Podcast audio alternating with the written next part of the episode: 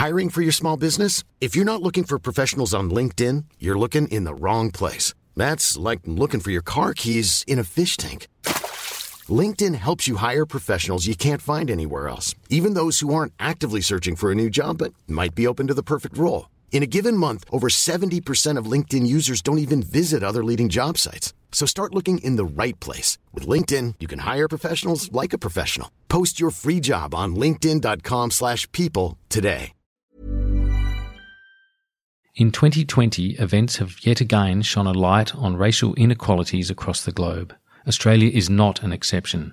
Twenty years on from the reconciliation walks of the year two thousand, this nation's journey towards a more just, equitable and reconciled identity still has a long way to go.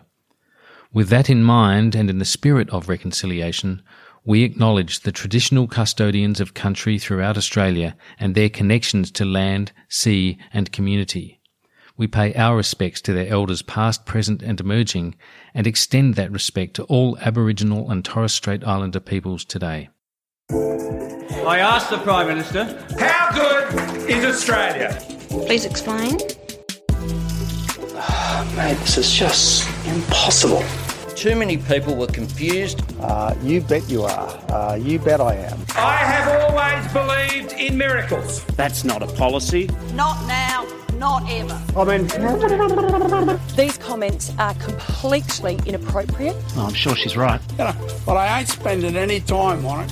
How pathetic. You're a classic space invader. Disgusting, mud-sucking creatures. You should be ashamed of yourselves. Oh, fair shake of the sauce bottle, mate. Taste of democracy, very good. G'day there, I'm Mark Kenny from the A N U's Australian Studies Institute and the School of Politics and International Relations. This is Democracy Sausage Extra, and I'm delighted to say that I'm speaking to you today from paradise, one version of it anyway, because I'm in northern New South Wales, in littoral rainforest country. That's right, I've gone as far north as one can go without breaking some pretty dubious laws imposed by the Queensland government in this strange COVID-fragmented country of ours. And I'm speaking today with someone who knows this region very well indeed. He's a former long-standing New South Wales Greens member of the state upper house, Ian Cohen. Ian, welcome to Democracy Sausage Extra. Thanks, Mark. Glad to be here. Now, before we discuss the Greens, the state of politics, the state of activism, and I guess a little of your own story, I wonder if you wouldn't mind sketching a bit about the country that we're, that we're sitting in right now, where you now live here in northern New South Wales. Just tell us a bit about this this particular place that we're in. Well, I, I looked long and hard and kept coming back to the beauty of uh, Broken Head and the ruggedness of the area, in great part because it's uh, it's a hilly rise uh, surrounded by plains and flat beaches, which they sand mined in the past, so there's been quite an alteration to the to the uh, uh, the landforms on the beaches and their ability to withstand all weather conditions. But this particular area is very ancient rocky outcrops, which are a, a, a line between different uh, geological systems, and it's much older than uh, the Mount Warning caldera uh, system, and so uh, it's got quite a few features, not only geologically, coastal, uh, also um, species-wise. And it's a tiny patch that didn't get broken down and developed and urbanized because it was so rocky and hilly. So, and, and so this forest has been able to survive through some pretty intense farming practices of fifty to one hundred fifty years ago.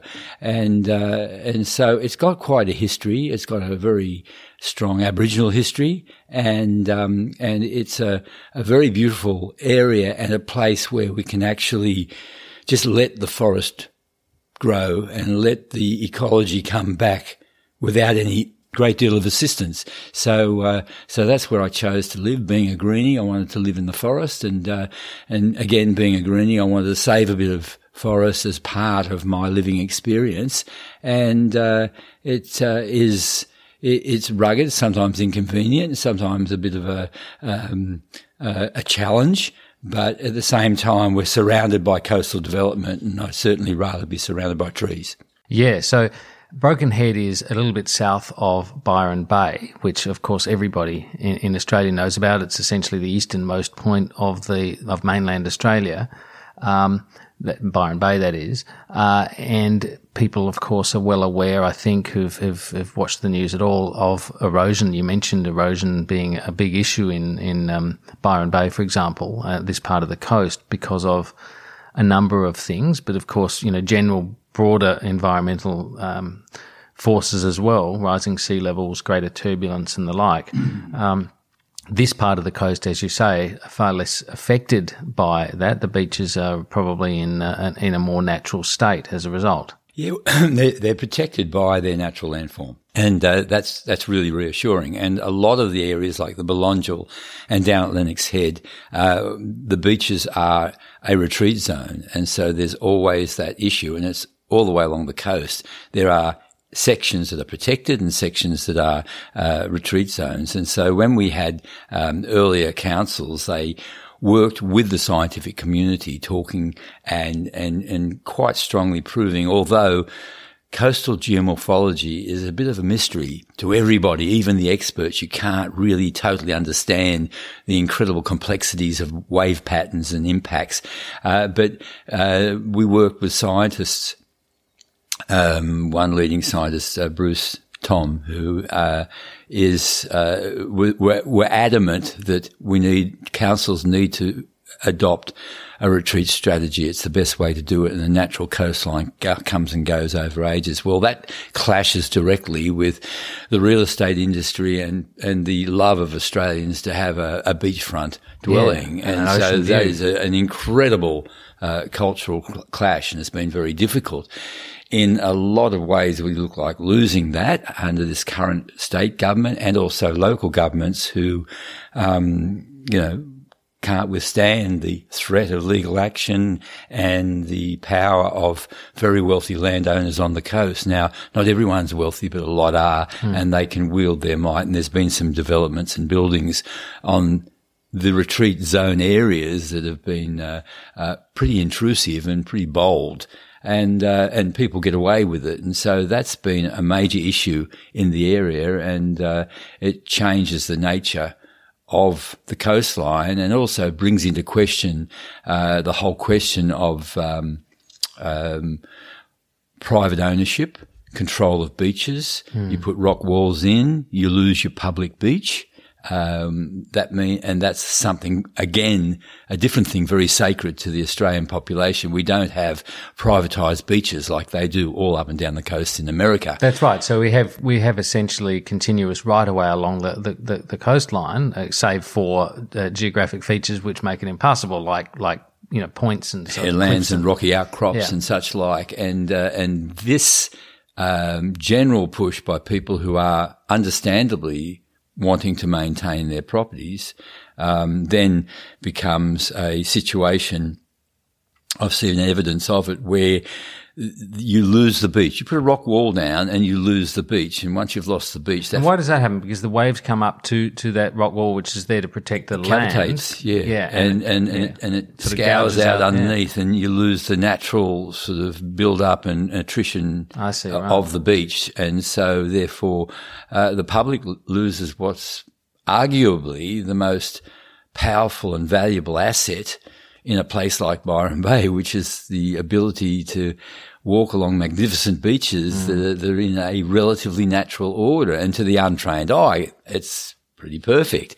Uh, but yeah. it's, it's a struggle all round. I think it's really telling when you walk past some of the, um, real estate agent shops in, in Byron Bay, and they, they often, and I'm, I'm wondering whether this is actually wise, but they often use, you know, aerial shots, like drone shots, particularly to show you, uh, where a particular house is at Belongel, for example, and yeah. you can see that, that tidal river at the back that's flowing out, and you can see the beach at the front, and you realise it's actually a relatively thin spit of oh, land yeah. with all and, those houses. And that on. Area there is just as likely to be inundated from behind as it is to be inundated from the front. It's a bit like the guns of Singapore. You know, yeah. you're focusing the wrong way, and uh, and, and so uh, I wonder about insurance there as well. I mean, that must be pretty well, iffy. Yeah, um, I mean, I think all these problems, whether it be fire, floods, cyclones, you know, incremental rises in ocean level and incremental rises in, in, in temperature uh,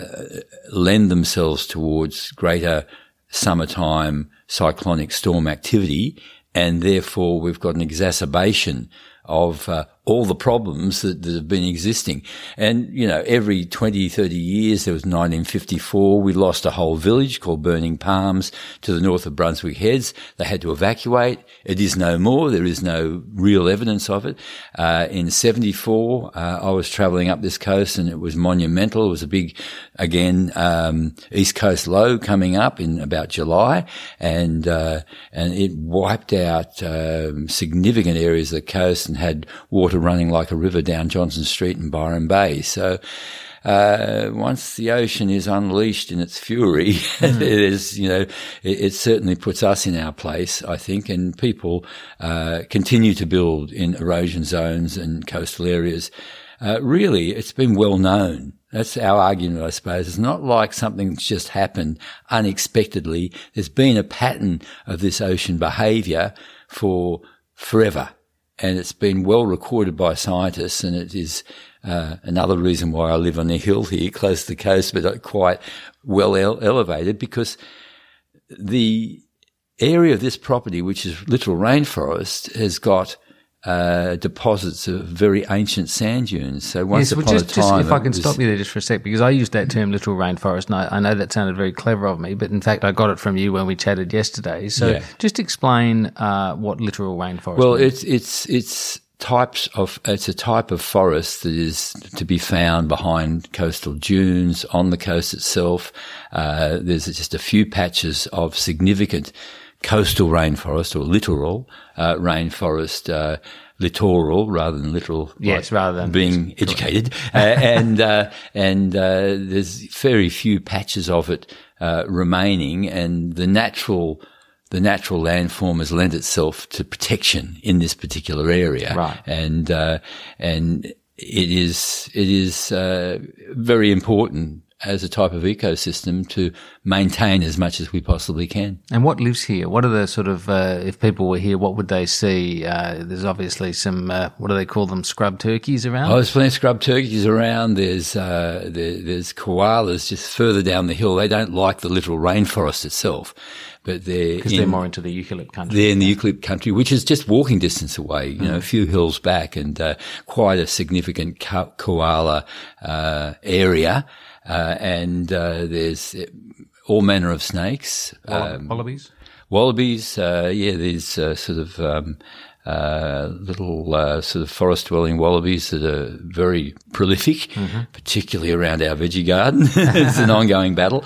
Um, but there's a huge range, uh, uh, all sorts of small marsupials uh, and, um, uh, you know, plant types and insect types that haven't necessarily been properly uh, scientifically investigated, because it's, it's, it's a it's a refuge area, you know, and, and there is stuff that gathers on our windows at night that, you know, I take pictures of we've never seen before, insects that are attracted by the light, right? And uh, and it's it's quite a Uh, a rich resource for scientists. We've had scientists from Southern Cross University come onto the property and ask permission to dig some holes to just temporarily trap, you know, various mm. native animals, and uh, and uh, which they've been welcomed. That's part of what it's here for, and it's uh, it's quite a wealth of uh, oh micro bats too, little horseshoe bats and bent right. wing bats and. Massive amounts living on the incredible insect life, so it's a, you know it's a it's in reasonable harmony, and uh, and uh, we try to keep it that way. Well, you're someone who's really living what it is that you've advocated in, in public life, in politics, and as a campaigner. You you really are. I mean, you see this as th- this landholding that you have here as. Um, I suppose a private reserve, that is, um, you own it at the moment, but you, you, your intention is for it to be uh, maintained in perpetuity as reserve. Yeah, the, the property was shared, and other shareholders, owners, uh, didn't agree with sort of putting that power over the state. And I, I'm very enthusiastic about it. So I'm now in a position to do that, and I will be doing that, and I'll be looking at what neighbours might be doing of similar ilk, and that we can really sort of lock up some areas, um, not that they wouldn't be used, but used sensitively, getting away from the car traffic and, and, and absolutely sort of rapacious attitude toward this as a, a, a type of a recreational area, and use it as you will, to really uh, sensitively using it and having people come with a sense of awe. And uh, that is what sustained me to a great extent, and I'm really happy to share it, but share it in a way that people come with respect. And I think that also applies to the incredible pressure that the public nature reserve areas in this shire are suffering from, because obviously, Byron Bay is a household word. It's associated with park, parties, mm. doofs, and conservation, and, and and obviously healing and all sorts of interesting uh, alternative modalities. But in that, there is a there is a contradiction. There's a sort of a clash uh, between um, utilising a resource and sort of using it up and damaging it, to um, protecting the resource and having people come along to walk the roads into the reserves and uh, and enjoy uh, the beauty of it uh, without without actually damaging it. And that's that sort of light footprint that we'd like to develop as an ethos. It's all there in uh, in, in lots of talk and government propaganda and, uh, and and everything, as they continue to encourage people to come into areas that aren't actually geared up and equipped to deal with the onslaught of tourists, particularly now with uh, uh, with COVID coming up and uh, all the issues that evolve around that, and uh, people's need for this type of recreational opportunity yeah. and this soul healing yeah. process.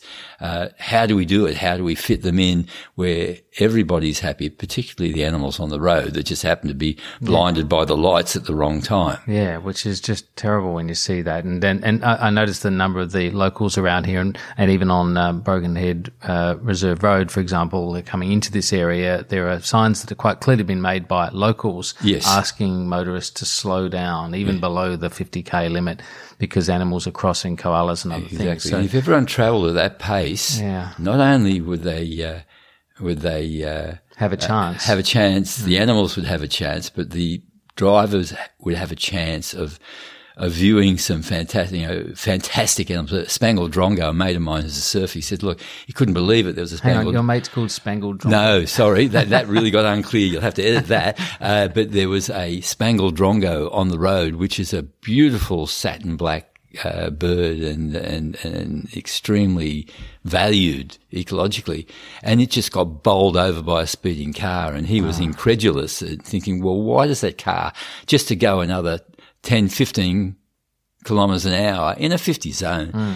that bird is gone. It's mm. gone forever. Mm. There is not the snake that I can show you pictures of that stretched right out across the road here on the dirt road. It's not around anymore. I, you know, I used to see it regularly, and a snake like that was a, a big fella or mm. lady or whatever, and uh, and you'd and stop. And was that a python? Or a something? python, yeah. yeah, and you'd stop. I haven't seen that for several years, and I know that I would if it was still alive. Yeah, that's really sad. Um, just before we leave the country, you mentioned before that it has a, an indigenous, um, an interesting indigenous past. I wonder if you could just uh, explain who the traditional owners of this land were. Yeah, well, it's the Arakwal custodians of the Bundjalung Nation, and uh, they uh, they lived on this land, and I've walked this land with a, a lady called Auntie Lorna, who, you know, she was just the most amazing woman. You know, she just walk along there on the tracks barefooted, and uh, they lived and grew up in these these coves. And Bray's uh, beach is a, is is one of the Aboriginal elders who used to who used to fish down there and live down there, and that they have a very powerful connection to the land. And also there's a, a series of articles written about twenty years ago by a journalist called Peter Ellum called Rivers of Blood, and he describes the uh, massacres that occurred in this area, and they actually chased uh, the local Aboriginal people up and trapped them in some of the beach areas, and uh, waited for the tide to come up and uh, and slaughtered them, you know. So mm. uh, it, it is a story of um, of prior very strong connection with the land. Uh, it is a story of people who are still connected with them being alive today. And the good part of the story is that a significant number of those people are employed in national parks uh, on country, and uh, and they've they won awards. The old ladies, the sisters, went and travelled to South Africa to to get an international award for for the whole development of the Indigenous Land Use Agreement and uh, the relationship between local Aboriginal people, their recognition, and uh, the fact that uh, they had gotten, might I say, without sort of interfering with, with their rules, might I say, where um, they got recognition and certain areas were protected and acknowledged as their sacred sites, they gave the community one of the hottest properties in Byron Bay itself. They gave it to them to build a library.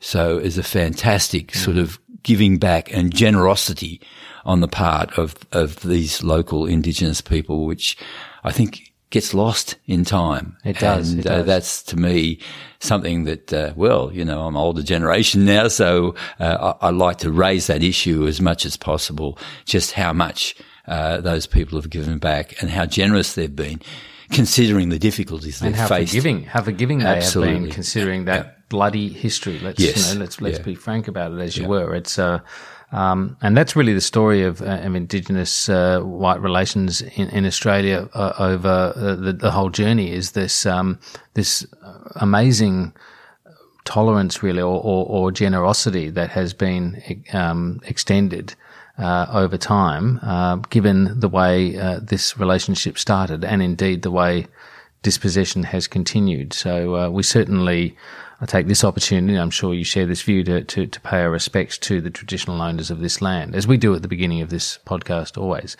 Um, we'll take a break now uh, and, and afterwards we'll talk about uh, your attempts to stop a warship by by hand, personally.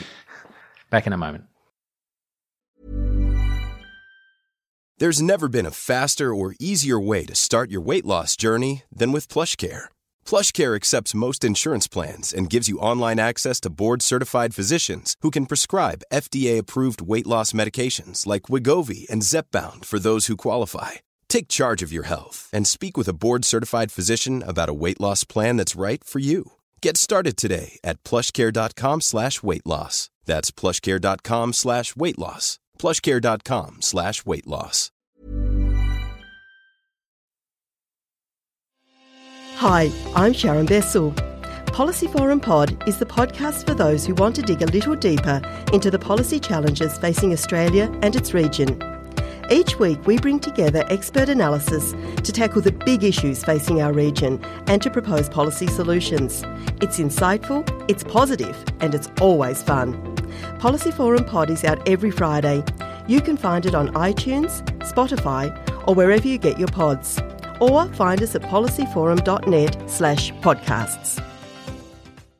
Welcome back. Now, as I was just saying before the break, uh, Ian Cohen did try and stop a warship with his bare hands. Let's go to that because um, people in New South Wales, you know, you, they'll know your name, of course, be very familiar with you for, from your long parliamentary service, and, and others in the environmental movement, of, of course, will know you.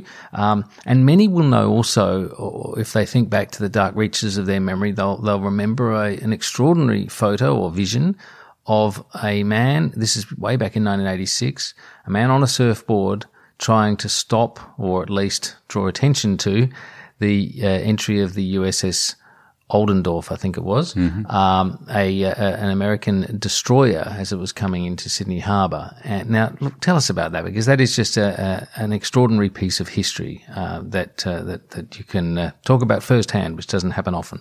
It was a sort of a series of, um, of developments. I was very bright-eyed, bushy-tailed back in those days, and I helped out the Nuclear Disarmament Party campaign for the eighty-four election. And that was the was, one where Peter Garrett Peter was Garrett the, uh, was the Senate lead candidate. Senate candidate, mm. almost got in, and uh, then uh, was sort of very much involved in the whole anti uh, uranium industry. So, uh, but I didn't have a great deal of resource. You know, I was running around on my wits, and uh, then we got announcements that there was going to be the biggest armada of undeclared, neither confirm nor deny. Yeah, that was that the U S have, policy. That, that yeah, the coming confirm or a, deny yeah. nuclear uh, weapons or nuclear power of their of their vessels. That's right, coming into our harbours right around Australia for uh, the one hundred seventy-fifth naval anniversary.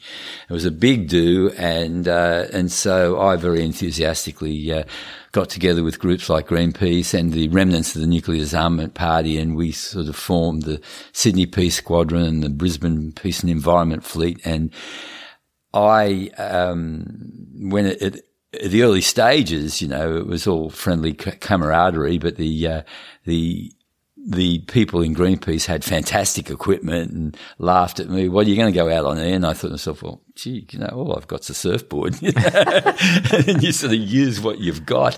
Uh, and, uh, and they all thought it was hilarious. And the, and the first ship coming through, which closed the ports of New Zealand, and we saw all the protests there, and you know, it was pretty inspirational. Yeah. And, um, was that the Longy government at the time? It was. Yeah. And, yes. and, and the government had banned the entry of nuclear-powered vessels. Yeah, uh, yeah, nuclear-armed. This nuclear-armed, is, right. This is a neither confirmed nor denied, but it's nuclear-armed. There's no question about nuclear power coming in at that time. Right. Um, and uh, and so they were, you know, they were the mouse that roared, and it was fantastic for us in the peace movement and, uh, uh, you know, those radical political circles. Anyway, so I had my surfboard and I was on a yacht.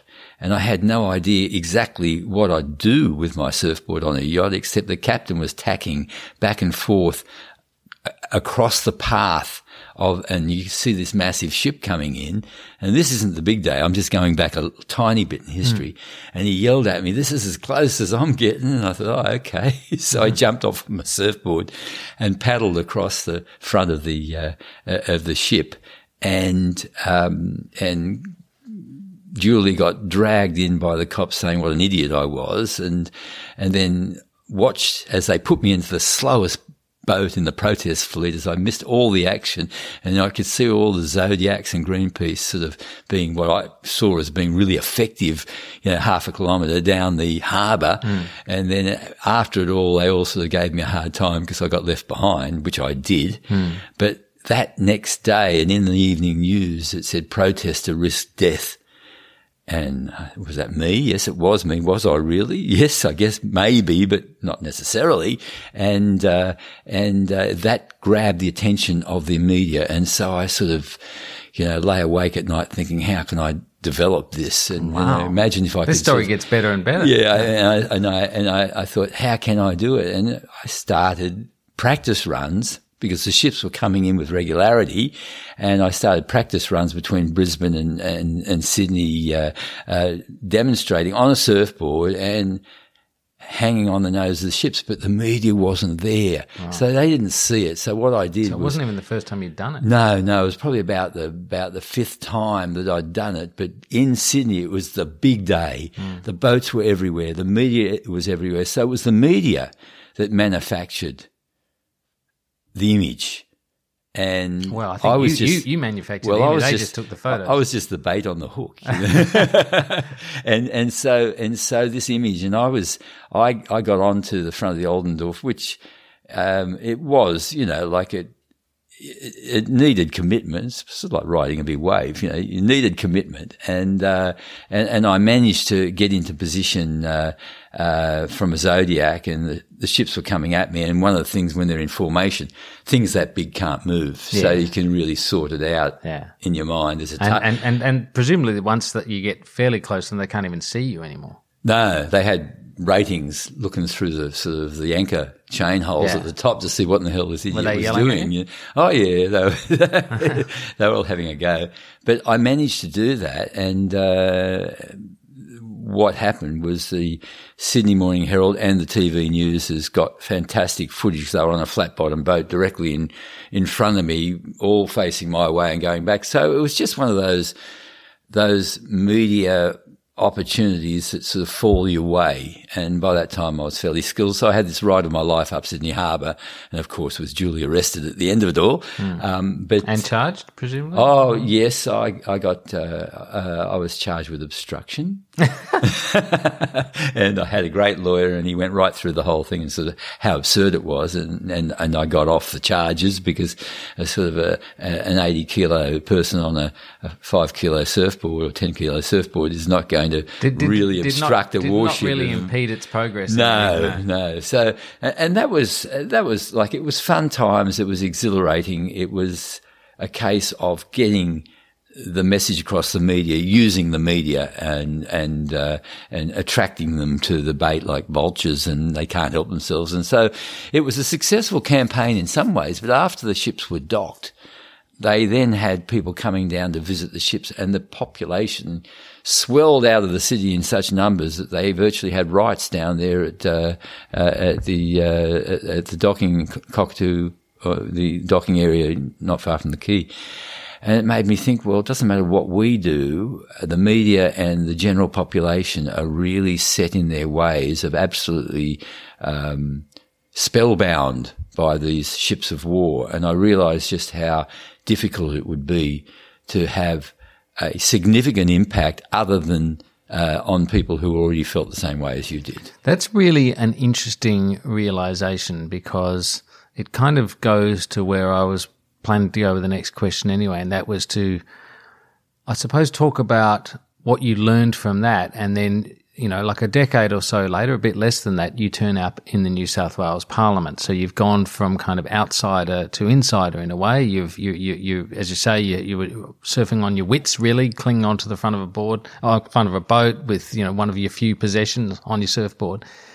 And uh, in nineteen ninety-five, you enter the New South Wales Upper House. So you're now inside the, the kind of, um, establishment in a way, albeit as its first, the Parliament's first Green M P.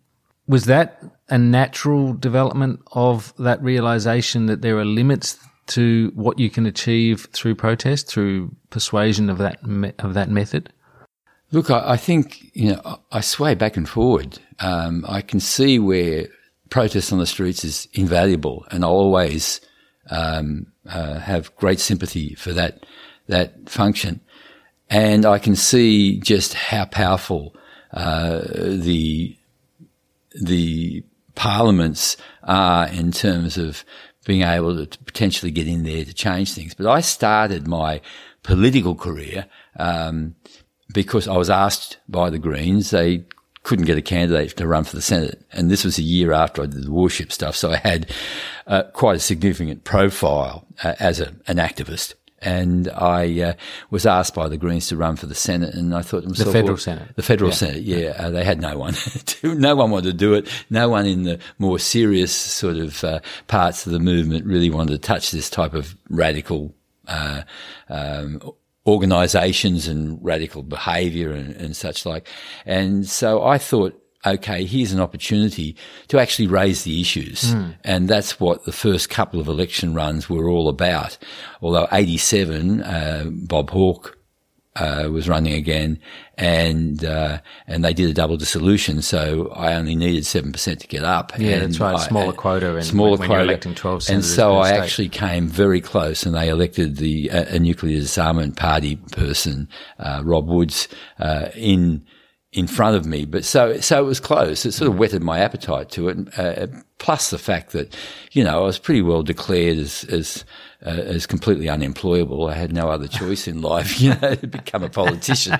Um, but uh, I sort of kept at that, raising the issues and raising them well. I, you know, recycling, um, um, you know, getting up in front of uh, uh, Howard's uh, launch at the State Theatre and just getting really close and being able to sneak in there, disguised as Liberal, of course, mm. um, and and uh, and you know, yell out the slogans. You know, was he going to damn the Franklin again? All those big issues that they were big issues in, back in the eighties. You'd been you know? involved in, in the Franklin yep. below yep. Gordon, yep. is it? Gordon below Franklin? Yep, yep, yeah, yeah. Um, issue as well. So these are some of the big environmental fights that we're talking about, yeah, here, aren't they? You know, Roxby Downs, yes. you know, the whole uh, uranium thing in yes. South Australia, the the U S uh, warships.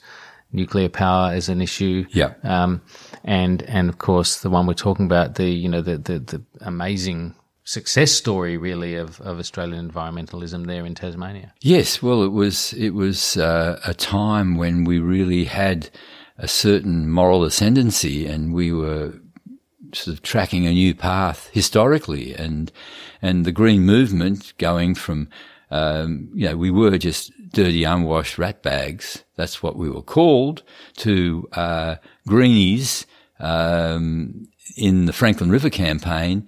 And then out of that came the sort of maturation of the Greens. And so I sort of followed that, that trend where a lot of people who were involved, Bob Brown's a classic example where he went right through from being the, um, very peaceful, conservative, but still archetypal protest leader at the Franklin River campaign. And we all, we all just absolutely admired his style and tenacity and, and calm in all those situations, that he was a, a great, still is a great teacher, that he went then through the Tasmanian Parliament and, uh, gay law reform and really, you mm. know, copped it hard and, and, and stood, stood firmly against mm. it.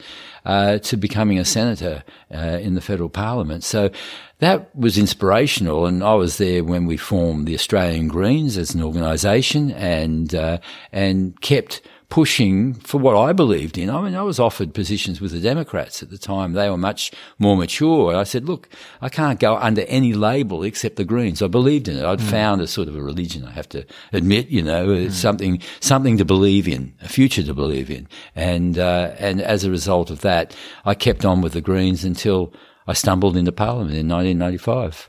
This issue of uh, the relationship between protest and and and parliamentary service, or, you know, being being prepared to speak the language of uh, the, of institutionalism um and and relate to people, to you know, the attempt to persuade people to your point of view. It's a really fascinating one. I've I've I've long been interested in this. I remember hearing a story about John Bannon, the uh, the South Australian Premier, when he'd been at university. He used to attend anti-Vietnam marches, I think mm-hmm. it was, wearing a suit. And people would ask him, "What are you doing?" You know, like he's yeah. out there, sort of at the front of the march. Yeah.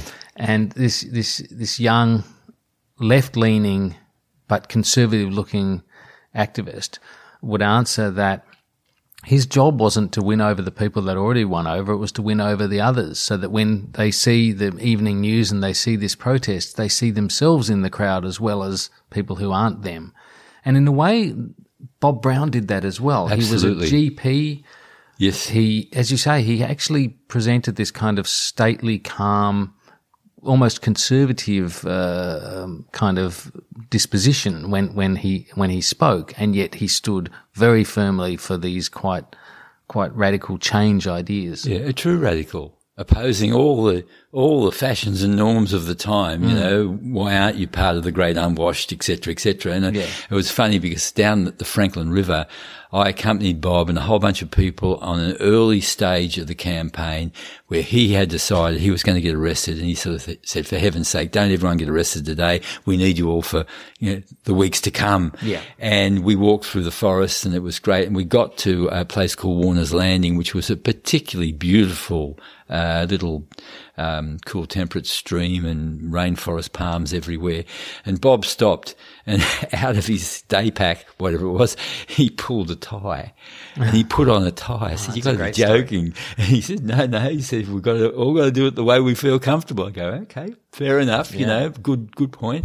So he was arrested on the Franklin River at the very beginning of the campaign wearing a sort of like a tweed jacket and a tie. And I think that probably was a very powerful message across Middle Australia. Uh, it, it, it wasn't it, all just people with dreadlocks and, and who hadn't had a shower for a few weeks. No, it resonated. It absolutely resonated. And the other, on the other hand, They, I was long-haired when I had hair and bearded at the Franklin. I was living in the forest and I looked like it. I was a quintessential greenie, and a lot of the cartoons sort of depicted me, you know, it mm. looked like it. Mm. And, uh, and the Wilderness Society said, "Ian, look, nothing personal. Just stay out of the media. You know, we, we, we don't want that image And I thought, well, fair enough. You know, yeah, I, yeah. I, I've actually from previous campaigns had been locked out of those ro- roles and gone and become very comfortable being on the ground. And that's mm. where I felt I wanted to be, you know, digging, digging holes and fixing up paths and making people comfortable when they come into a really challenging environment of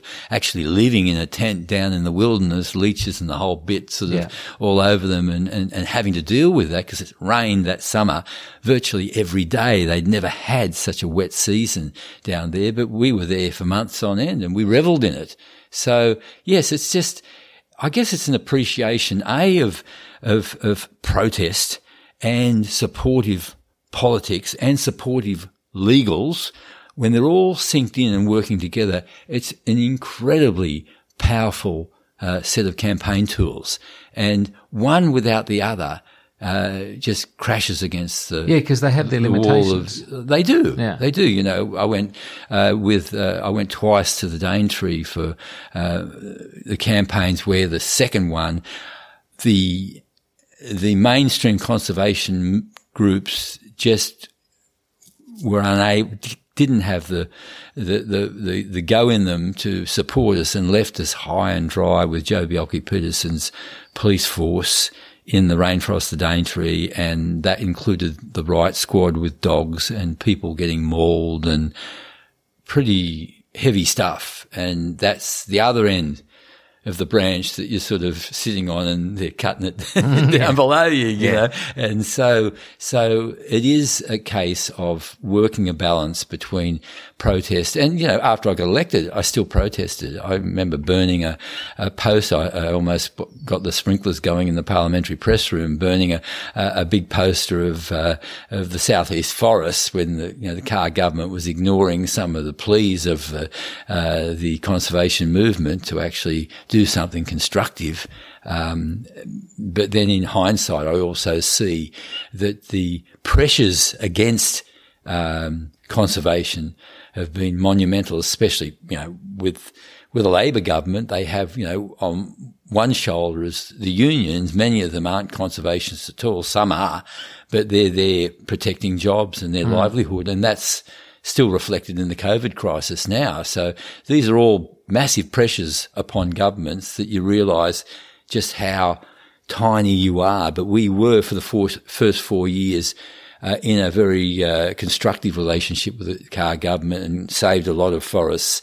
And we were sharing with a, a group of disparate independents. We were sharing the balance of power in the upper house. So they we had quite a significant amount of power.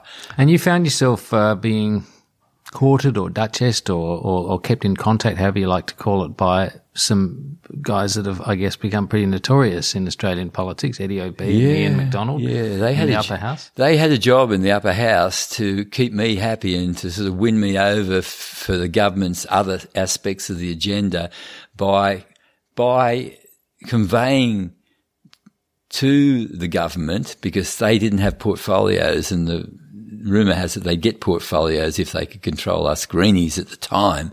Um, but they, uh, they were there and we had a sort of, uh, a jovial, sometimes difficult working relationship. Uh, but often. Well, let's just say you fared better out of the history than they have. Well, that's true. That's true. And there was another guy called Brian Langton who was a real, a great guy, um, real cheeky. He's sort of the size of a do- jockey and he's, uh, he was very, very smart. And he came up to my office one day and said, oh, geez, I just had a great meeting, cabinet meeting. I banged the table and that effing Ian Cohen says this and, and really ripped into the whole cabinet and got his way on some significant things in his portfolio. I knew nothing about it, but he was able to use me and, and, and, and build me up bigger than what I was in real, in reality to, to actually get that leverage and, and, and win away. So everyone was playing sort of clever political games then. And, uh, and we did get some significant advances in forest conservation. So you've had, as someone on, on the green side and the green movement, in the conservation movement, you've had, uh, you know, exposure to all of those complexities.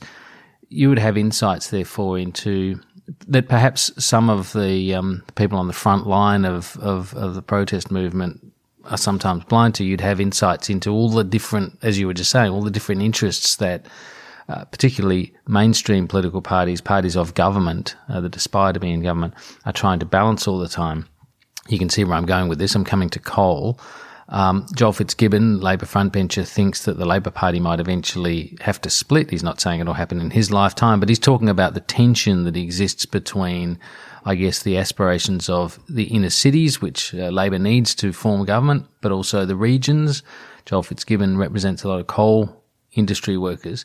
Do you have, I guess I've got a couple of questions about this. Do you have some sympathy for a party that's trying to straddle those quite different um poles of interest, and do you think that um, that the Labor Party can continue to do it, or will it will it eventually just become too hard? It, it's the relationship with coal. There is this dinosaur politics, but there are that's true. That, but there are that, people that, employed in that industry. Yes, and, and I agree. I agree. But it's our voters. responsibility as a society to transition them. to transition them, and we've seen with COVID the capacity of even conservative governments to help all sorts of people and communities to survive in an almost socialist manner. Mm, and yeah, so they can do it when now. they, yeah, mm. when, when, when they recognize it and it's for the good in the medium and long term, that they can actually, uh, stop and go, hey, we've got a serious emergency, and emerge out of their, uh, narrow-minded politics. And the coal industry is all about narrow-minded politics and the opportunities that we have uh, as a uh, as a sort of a, an advanced industrialized nation with with all sorts of capacities. Like the fact that Howard um, refused to to help fund that Chinese entrepreneur that went off to China with uh, his newly developed um, solar panels, and he very in a very short period of time became one of the richest men in China. Uh, that says it all in my book. That could be jobs by their hundreds of thousands and wealth in exp- export dollars sitting in somewhere like the desert of South Australia. So, you know, um, it's it is our responsibility to to find those ways ways forward. But I feel uh, and Labor and the coalition, you know, um, um, the Prime Minister with his piece of coal in his hand in, in Parliament, this is all just really cheap politics. It's it's missing the point. They're scaring the hell out of people, like they like to do with with everything. And uh, and and they're impeding movement forward that could be extremely productive for everybody, and, and giving we, false comfort to people in, in an industry that does not have a long term future. No, well, it's you know who knows when they get to a point where um, where where uh, the alternative power industry uh, solutions actually, and they are overtaking c- coal uh, as a as a, a viable economic option. Uh, that they can, they, that, that they'll dump, they'll dump those industries, and they're dumping them already. Mm. I mean, you know, coal prices. Oh, we see and, the banks are. Yeah. yeah. And so, uh, so, and then they come, and they flip up the nuclear industry because it's just, it's pressure from lobby groups and people who have got a vast amount of power, uh, and putting those industrialists into, you know, uh, committees and such like that are supposed to be looking after our future. It's, it's just, uh, it's testimony to the power of the, um, I'll call it gutter media. I suppose I shouldn't be using such terms that can, can really twist people's reality around to sort of, uh, not get a balanced view and not be able to understand the nuances of, of, of these arguments. So, so I don't accept Joel Fitzgibbon. I put him in the same basket as, uh, um, what's his name? Um, now the head of One Nation in New South Wales, um, ex-Labor leader. Oh, Mark Latham. Mark Latham. I was going to say, I'm not familiar uh, with yeah. who's the leader in New yeah. South Wales, but some, unfortunately I am. Yeah. Uh, aren't we lucky that we didn't get him in as uh, some sort of Labor Prime Minister? so um, amazing turn of history that. Let me yeah. just finish. We're, we've been, we're running uh, a little, little bit out of time here, but uh, let me just finish with a question about the Greens. What, what do you think the future of the Greens are? Some people think that it could end up being like the Nats are to the Liberals, that is, in a sort of a permanent coalition partner of Labor. That obviously has some tension with the previous question asked and the subject matter there. But, yeah. I mean, the Greens are, as a third force, have been much more stable than other forces, probably because they've been built around a very powerful idea rather than a person. I mean, we see those sort of eponymous parties like the Clive Palmer Party or, or um, uh, you know, Pauline Hanson's One Nation. Yeah. These these things tend to be very short-lived. Um, the Democrats looked like they were that third force for a while, but then went by the wayside rather dramatically. Yeah, Greens they, have have stayed on, but do they? Does does the party have a long term future? I think so. I think there there is a real need there, but at the same time, we need to protect ourselves because there there are uh, opportunities in the Greens now where people can come along, uh, realising that they can get a very uh, high profile, high powered job.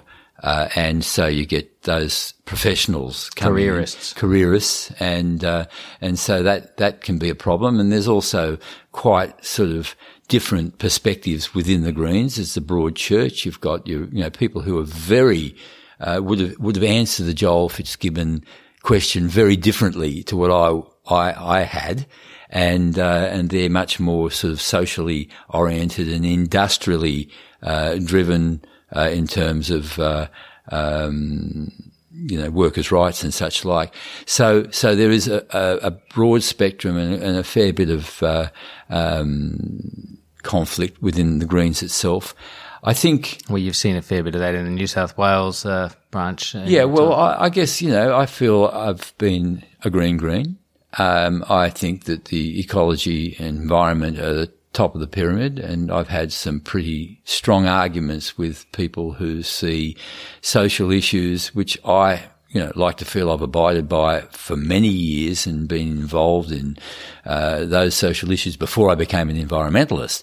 Um, but it's, uh, it, it does lend itself to takeover of people who are sort of very skilled at meeting process and uh, and and pushing their way through with a certain set of ideals that uh, that but there's still the opportunity within the Greens, sort of the grassroots democracy a- aspects, for people to actually come back and say, no, we don't want to go down that road. We actually want you to focus more back on the environmental issues, but we include the, the job components and, and, and supporting industries that are supporting the environment. So it's not a, an easy road. Um, it's going to be fraught with, with continuing, uh, uh, uh issues, but, uh, I think by and large, you know, we've got a, a huge sort of resource of people who are very, uh, very, um, idealistic and and dedicated, and there's an amazing crossover into the small G green movement of people who are out there. Uh, I want to see a film. There's some young guy that sort of climbed trees on Kangaroo Island and saved about two hundred koalas after mm. the recent fires. Yes, I'm aware of that. That type of thing, you know, where you just go, well, my hat off to him mm. and and all those people who are, well, like I was, perhaps. Uh, um, perhaps misguided, but still out there, right out there on a limb, and they've got no investment in the situation except their ideals. Yeah, it's a, it's a brilliant note to end on. Ian Cohen, thanks for joining us on Democracy Sausage Extra. It's uh, been a great privilege talking to you, especially sitting in this country here. I can say we, we just did our hundredth podcast uh, only a few days ago, uh, but in all of those podcasts, we've never had anyone on who's uh, surfed the bow wave of a U S S destroyer, so uh, U S S uh, Oldendorf it was, uh, American destroyer. So uh, that's something of a privilege to talk to you, a piece of uh, political protest history, and uh, it's been great talking to you today. And politically, I've flogged the image to death ever since. Good on you. Thank you for joining uh, Democracy Sausage, for listening to us today. We'll be back on Monday with another episode, uh, and until then, um, uh, bye for now.